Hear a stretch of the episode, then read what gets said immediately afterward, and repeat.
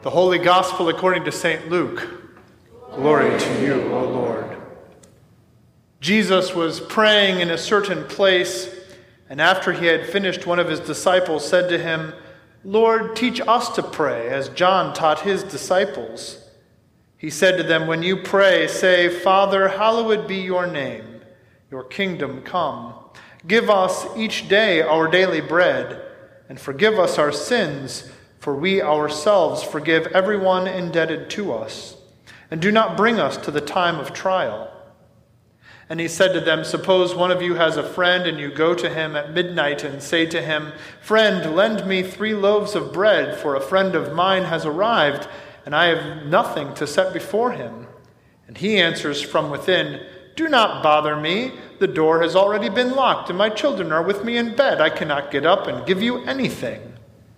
I tell you, even though he will not get up and give him anything because he is his friend, at least because of his persistence, he will get up and give him whatever he needs.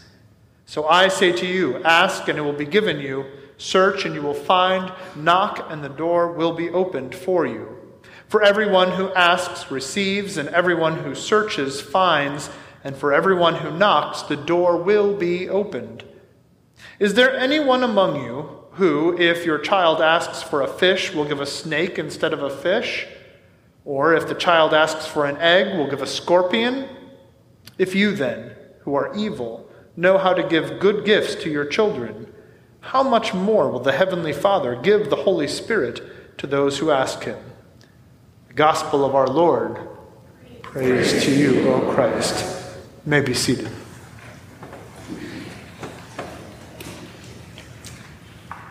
Grace and peace to you from God our Father and from our Lord and Savior Jesus Christ. Amen. You have a God. We sang praises to this God this morning, describing God as, as indescribable. Uh, a God who is unsearchable, a God who holds all of creation in his hands, who fashioned it all. That is your God. A God who is all powerful. And this all powerful, indescribable, unsearchable God delights to make himself available to you. Content not with the mere title of God, but to be called your Father in heaven. He delights to call you his child, you a very own daughter, a son of God. What a gift this is. Jesus, the Son of God, was praying to his Father in heaven. And his disciples said, Lord, teach us to pray. This was a, a thing to be expected of, of Jewish rabbis, that they would teach their disciples to follow after them in even the minute details of life, but certainly in something as significant as prayer. How do we pray? When do we pray? In what manner? What words do we use? And, and Jesus gives us this wonderful gift of this prayer, a model prayer for us. What we call the Lord's Prayer.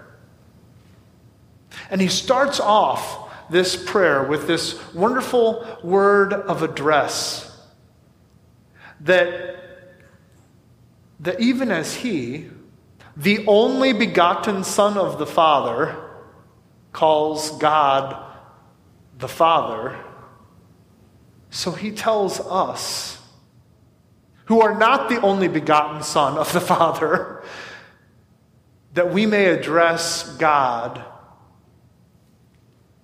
as Father. that we can go to the all powerful, indescribable, unsearchable God and call him dad. Just as a loving child would approach their loving father, fully trusting that that father knows what is good for you and wants to give you good things. Jesus illustrates this again in the little stories that he shares after teaching the Lord's Prayer. And then he turns to the disciples. He says, Look, you know how to give good gifts to kids. If they ask you for an egg, you don't give them a, scorpion instead. If they ask you for fish, you don't give them a snake. Right? You know how to do these things, and, and you're sinners. you're not, you're not the, the, the perfect Father in heaven. You're sinners. Yeah, you know how to do these things. How much more so will God, who is all powerful, indescribable, unsearchable, and good, give you good things? The things that are good for you. In fact, he says, how much more will the Heavenly Father give the Holy Spirit to those who ask Him? In a way, he's pointing ahead to the day of Pentecost when the Holy Spirit will be poured out upon those believers who are gathered in prayer in that room, and they will speak in languages that they never studied, and, and people will understand them, and the Word of God will be proclaimed, and the church will grow. But he's also talking about you and me and how the Holy Spirit comes upon us and, and opens up to us God's Word, who makes known the unknowable God, who reveals God to us through His Word so that when we hear it, we can respond in faith. Faith itself, a gift from the Holy Spirit given to us. Jesus says, You ask God for that, that is a, that is a prayer God wants to answer. And that's the thing about this Lord's Prayer. As you go through, there is nothing that Jesus teaches us to pray that God doesn't want to give to you and in fact hasn't already given you and, and will continue to give it to you.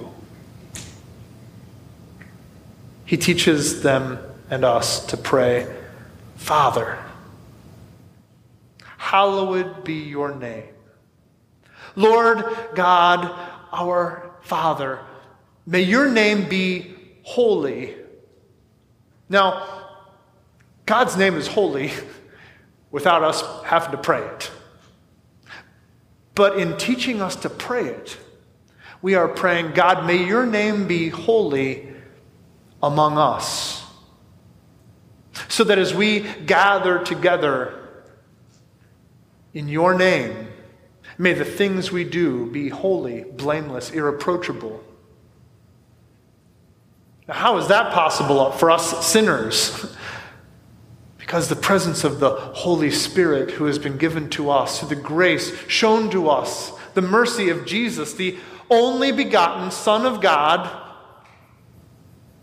who died on the cross so that we might be called sons and daughters of God. When did this happen? For us, it happened right here. It happened on the cross, but it was delivered to us in holy baptism. When you were marked with the name Father, Son, and Holy Spirit, with the Word and the water, and the Holy Spirit was poured out upon you, such that you truly are a son, a daughter of God. And you are truly sins forgiven, holy, a saint, a child of the kingdom. And so he teaches us to pray, Your kingdom come. God, your work be done here. A kingdom where you reign as Father, as all powerful. May it come. Now, we know this, this is going to happen even without our prayer. God is not going to let things just unravel because we're not praying for it. God's at work in the world, bringing about his kingdom, saving people, bringing people into the kingdom even without our prayer. But in this prayer, Jesus teaches us to pray, Your kingdom come, so that we can see that God wants us to be a part of it. And as we pray, Your kingdom come, we start to look for where it's coming about and we start to realize God's doing His work in and through us in our lives, in our very own homes and neighborhoods, places where God has planted us. Those are the places where God's kingdom is coming. We get to be a part of it. So we pray, Your kingdom come. And then we turn to our needs. What do we need in life? There's a lot of things that we could pray for. Jesus says to pray, Give us each day our daily bread. Each day. Just as the children of Israel in the wilderness were given manna from heaven, bread from heaven for each day, and they were warned don't go out and try to collect bread for the next day. Trust that God's going to provide it for then. Just take what you need for today. Jesus teaches us to pray, give us each day our daily bread. So, this is a prayer he teaches us not to pray just once and check mark, but daily. To be praying this prayer, the whole thing, but certainly for our daily bread. And we know that this is not just bread. Is what do you need? You need a lot of things. You need, you need food, sure, and water, a shelter. You, you need relationships. You need people, helpers. You, you need all kinds of stuff. And, and God knows better than you what you need. And indeed, He gives it to you. Uh, and, and, Martin Luther says He gives it to all people. right? The, the, the rains fall on the fields of the just and the unjust.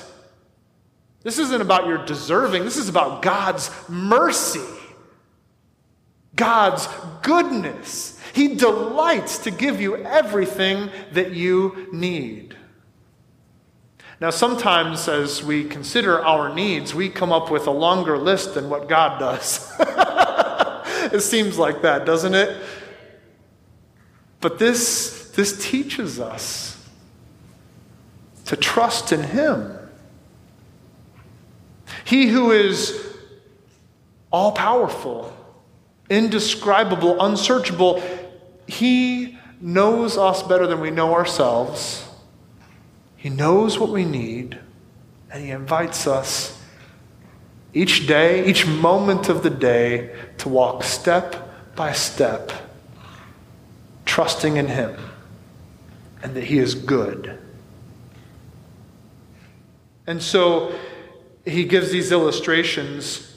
Suppose you have a friend uh, and, and who you know, you go to him and say, I have unexpected guests.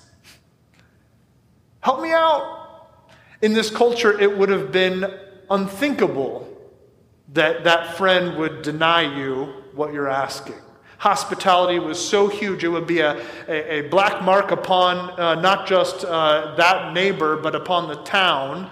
So, yeah, they're going to get up out of bed. But in Jesus' illustration, the guy's hesitant and he's protesting. Oh, come on, I just, I just laid down. Don't make me get up. But Jesus says, if you keep knocking, he'll get up because he knows what's at stake. His reputation's at stake. So he'll get up.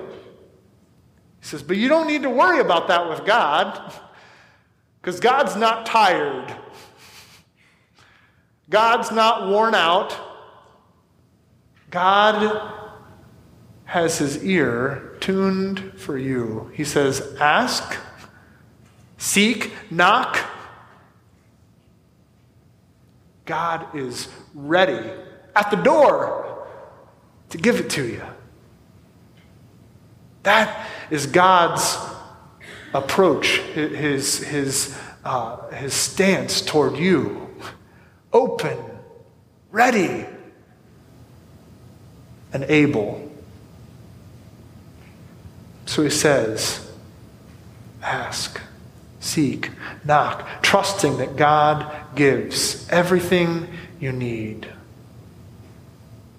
And so, having received this mercy, we can ask for mercy. We say, Father, forgive us when we fall short, when we sin, when we miss the mark.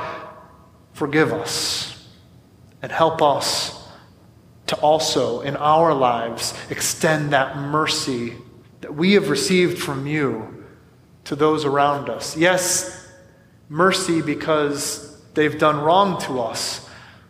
They don't deserve it, just like we didn't deserve it. So, Lord, help us to forgive them, even as we have been forgiven. And do not bring us to the time of trial Lead us not into temptation. Lord, temptations are going to come, but help us to stay strong, to stand firm, to remember that we are not just sinners who can do whatever they want, but that we, by your grace, by your mercy, are called children of God. We are heirs of your kingdom, God. So help us to remember that. So when temptation comes knocking, we don't get up and answer the door. We remember whose we are. But at the price of Jesus' precious blood shed on the cross, claimed as his own, sealed by the Holy Spirit in holy baptism,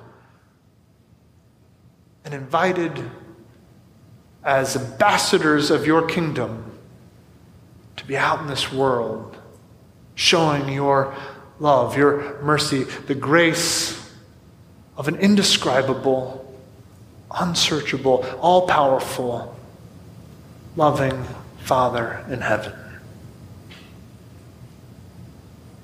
Church, this week, I invite you to consider the goodness of God. Consider all that He has done for you. Consider Jesus' invitation and His teaching on prayer. Consider your own life and, and what, where God has placed you and, and, and the sphere of influence that God has given to you, those areas of the kingdom, and the places where you can show that mercy that He has shown to you, to those who are around you. And know that everything you ask for in, in Jesus' name, he, He's ready and able and wants to give you good gifts from a good God. In the name of Jesus, amen.